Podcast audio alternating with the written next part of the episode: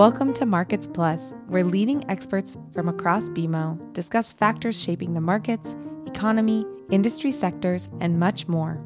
Visit bmocm.com slash markets plus for more episodes. The views expressed here are those of the participants and not those of BMO Capital Markets, its affiliates, or subsidiaries.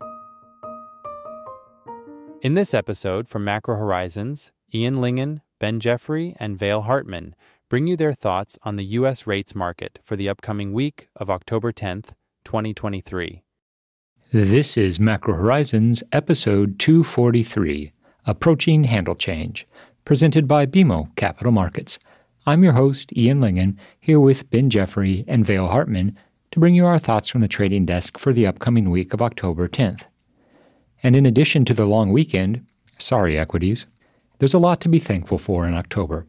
Topping the list this year is Croctoberfest, comfortable, fashionable, and machine washable, not to be confused with the American alligator.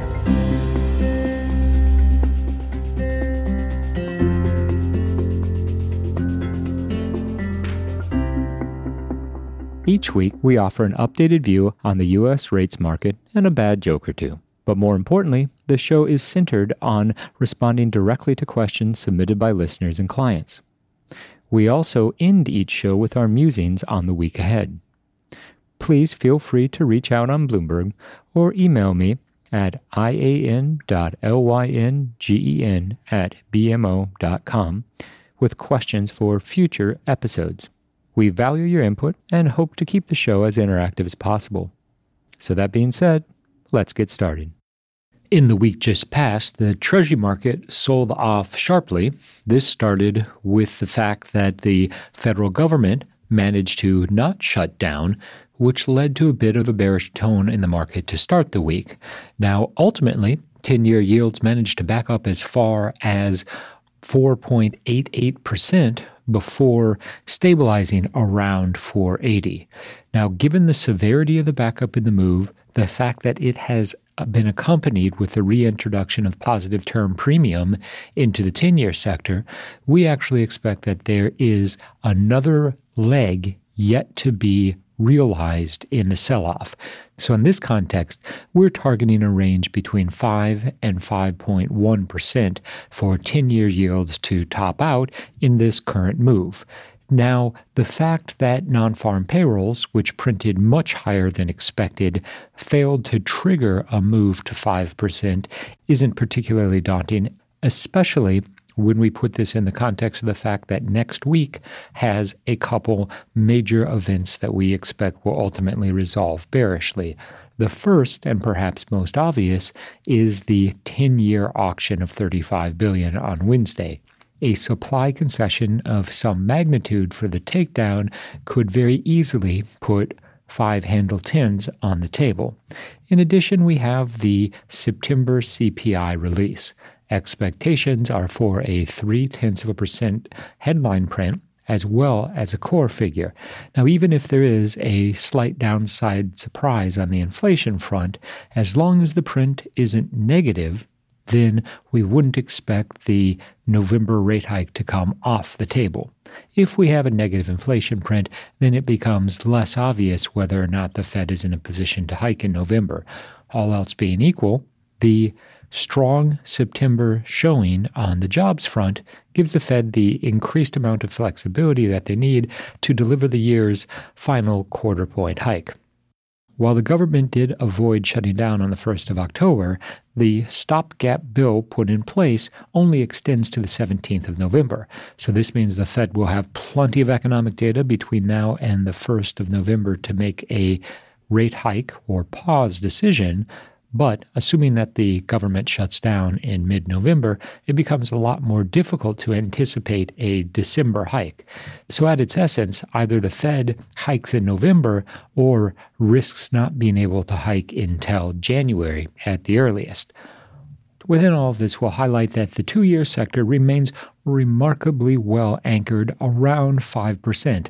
Obviously, Non farm payrolls led to selling pressure in the front end of the curve as the market contemplated a November 1st hike.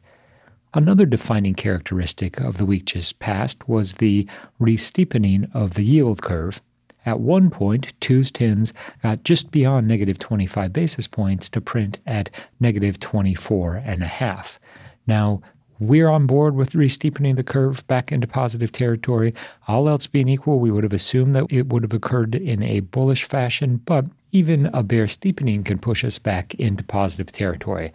The move between 0 and positive 100 in twos tens, however, we expect will need to be triggered by a rethink of the Fed and a transition to a classic late cycle bull steepening that's led by the two year sector as the market prices in rate cuts sooner than the Fed has been signaling. Now, that's not our call for the very near term, but ultimately, to get to a positive slope in twos tens of 100 basis points, we would need to see the Fed jump into action and normalize rates lower. With September's NFP data in hand and the largest monthly gain in headline payrolls since January, marginally improving the odds of a hike in November, but not quite to a degree that would allow the Fed to deliver a hike, the onus will now be put on this Thursday's CPI data to justify a move in November. Well, Vail, when you said wake me up when September ends, I'm not sure this is exactly what you had in mind for the first week of October, but it was a very dramatic move in the Treasury market. We got 10 year yields as high as 488 and counting. And that was even before we saw the stronger than expected payrolls report. In addition to the jobs number, one of the biggest surprises of the week was the fact that the federal government managed to cobble together a deal and not shut down. We came into the week expecting that would not be the case. We anticipated a shutdown of some type, but what ultimately transpired was a stopgap deal that keeps the government open until November 17th. The House then subsequently removed McCarthy, and that, for all intents and purposes, all but guarantees a shutdown on the 17th of November. The question then becomes how long of a shutdown, and are there any monetary policy implications? Our takeaway is that if the Fed intends to deliver a quarter point rate hike by the end of the year, the best opportunity for that will be at the November meeting. So while the market is currently pricing only a 1 in 3 probability that the Fed hikes, we expect that as the event nears, those odds will increase. And part of that has to do with what we saw in September's jobs data. Obviously, the headline payrolls gain was very impressive. Jobs up over 330,000 versus the expectation for 170,000 gain, and that was accompanied as well by strong upward revisions of nearly 120,000 over the past 2 months. This came despite the fact that we saw some underlying softness in the alternative job measures we were tracking this week leading up to the payrolls report. And the fact of the matter is, the employment market certainly remains strong enough to withstand another tightening move. Now, it wasn't a universally strong jobs report. The unemployment rate remained unchanged at 3.8% versus expectations for a decline to 3.7%, and still four tenths of a percent off this cycle's low. And we also saw wage growth come in softer than expected, with average hourly earnings up just two tenths of a percent month over month, and that brought the yearly pace of wage gains to its lowest level since June 2021. So, nothing that indicates the committee won't be able to deliver another hike this year, but jobs in and of themselves also don't ensure that we'll be getting a higher terminal rate. For that, we'll need to see September's inflation data and the additional updates on consumer prices that are going to be revealed over the balance of the fourth quarter. It's also worth highlighting that the 92 basis point backup in nominal 10 year yields that has occurred since the middle of July has, in effect, been a tightening by the market for the Fed. On the margin, that might limit urgency on the part of monetary policymakers to deliver that final quarter point of the year. But, Ben, as you point out, as long as CPI continues apace and doesn't slip into negative territory, then the Fed will have all the fundamental backing needed to follow through on the projections that they laid out in the September SEP. The credibility of the SEP has been circumspect at best, Nonetheless, the signaling on the part of monetary policymakers that a quarter point was in fact still on the table for the end of the year implies that an actual hike would be a credibility enhancing event. And returning to your point, Ian, about the implications of the market induced tightening of financial conditions, it was San Francisco Fed President Daly, who is not a voter this year, who said that the recent surge in Treasury yields is equivalent to a 25 basis point rate hike, and so the need for additional policy tightening from here is diminished. With a heavy slate of Fed speak scheduled in the week ahead, we'll be curious to see if there's been a notable tone shift in light of the recent rebasing in yields. Well, one point was made very clear by Daly, and that's that she'll be non voting for a pause in November.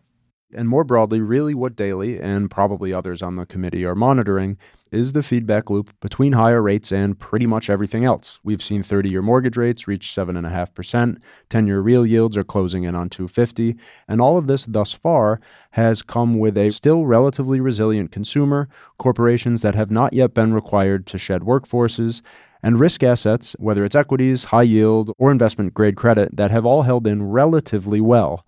However, as 10 year yields surged past 475 and now might be closing in on a five handle, one of the universal questions that we've been fielding is how long can this last before something really breaks? And is there the risk of a credit event that appears in response to rates that are now back to levels we haven't seen in well over 15 years? It's also notable that the backup in rates has come this late in the cycle. That's somewhat surprising from our perspective. Conventional wisdom holds that 10 year yield should be roughly equivalent to GDP and inflation. And given that GDP, while holding steady, isn't on the uptick at the moment, and CPI continues to drift lower, the logic behind pushing 10 year yields materially above 5% is difficult to embrace. The one caveat is that term premium is very topical at the moment and, for the first time since 2021, is in positive territory. That's a development in a dynamic that the market will be focused on, particularly ahead of next week's reopening auctions, where we see 35 billion 10 years and 20 billion 30 years. All of this implies that a greater auction concession will further re-steepen the yield curve. Twos tens got as close to flat as negative 25 basis points. And frankly, as with the bulk of this sell off, we're reluctant to stand in the way of the move until there's more convincing evidence of stabilization. One of our big macro trades for 2023 was the re steepening of the yield curve. And while we had assumed that it would have a more bull steepening character, the fact that it has occurred in a bear steepening fashion speaks to the fact that once the economic data finally turns and the forward path of policy rates is skewed lower, that the re-steepening could ultimately be even more dramatic than what we have seen over the course of the last few months. And it's timing that transition that's going to be one of the market's most difficult tasks over the coming quarters. We've entered a paradigm where the predisposition has been to sell duration, both as a function of soft landing optimism, but also larger supply and what that means for term premium. Meanwhile, it's been very notable what hasn't happened in the front end of the curve, namely that two year yields remain well anchored, still above 5%, but nowhere near keeping pace with the scale of the sell off we've seen further out. That suggests that while, yes, we might get another hike in November or December, at this point, investors are unwilling to pass up the opportunity presented by two year yields meaningfully north of 510. So, for the time being, in terms of evaluating a dip buying bias, it seems most prudent to exercise that strategy in the front end of the curve because, as we've frequently discussed, when something goes wrong and when something breaks, it's going to be the two year sector that is the main beneficiary of that. As the market calls into question the Fed's willingness to maintain terminal in an environment when soft landing optimism has given way to something far more pessimistic. And with 10 year yields nearing 5%, the reverberations throughout broader financial markets will be closely followed by investors. After all, the pace and magnitude of the backup in rates certainly warrants caution, if nothing else, when thinking about valuations in the equity market, in real estate, in commercial real estate, in a variety of different asset classes. The question then quickly becomes, as you point out, Ben, if things get bad enough, Will the Fed pivot? The short answer is yes, but the market doesn't know how bad bad enough really is. Said differently, there is a Powell put, we just don't know where it struck. Our take is that the Fed will be willing to absorb more economic downside than the market is currently anticipating, and therefore the front end of the curve will struggle against a stubbornly hawkish Fed, even as we eventually see signs that the situation is deteriorating.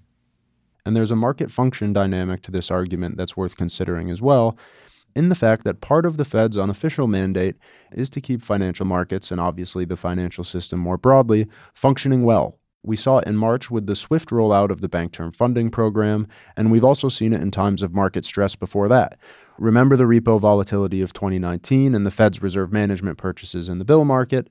And while the nature of the sell off thus far in the long end of the curve has not been disorderly enough to really trigger any concerns about official intervention, aka it's been a relatively well behaved sell off, there have certainly been some investors who have begged the question of what it would take in terms of a real breakdown in market function to elicit an official response.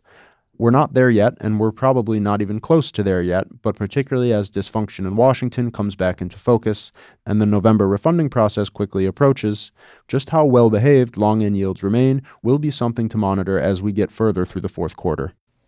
So, on the topic of well behaved, Vail, what's on tap for the long weekend? Oh, you know the usual, just reading through some Fed transcripts. Is that a new restaurant? In the holiday shortened week ahead, the Treasury market has one key fundamental input in the form of the September CPI release. The official consensus expectation is for a 3 tenths of a percent headline print and a comparable 3 tenths of a percent move in the core inflation series. Now, there's a lot of variability that goes into core, particularly during September, so all else being equal, we'd probably bias that a bit lower. That being said, it's unlikely that anything comes out of the CPI release that materially undermines the prospects for the Fed to move on the 1st of November. On the inflation front, we'll also get the first look at October's University of Michigan survey of inflation expectations in the 5 to 10 year range. Our underlying concern in that regard is given the high correlation between households' inflation expectations and realized prices at the pump, an upside surprise shouldn't be taken off the table. Let us not forget it's also reopening week. We have 46 billion three years on Tuesday, followed by 35 billion tens on Wednesday, and capped with 20 billion 30 years on Thursday. The combination of supply, term premium, and just the outright backup of rates has left the market very focused on the question who is going to step up and buy these bonds? The week ahead, if nothing else, will provide some context for that. In this context, the recent cheapening of the market has presumably brought outright yield levels to a point that at least certain pockets of the market will find attractive. The question quickly becomes whether or not there's a greater concession from current levels that will be required for the underwriting process or if the auctions tail. Tailed auctions with 10 year yields this close to 5% would be troubling for the market to be sure, unless the tail is relatively small and the market finds a bid after the fact. Wednesday afternoon also sees the release of the FOMC minutes from the most recent meeting. We know that the Fed paused in September, and the minutes will be useful only insofar as they offer any context on the Fed's thinking about the response function of policymakers to a government shutdown, and of course, how they're framing the current trajectory of employment as well as consumer inflation.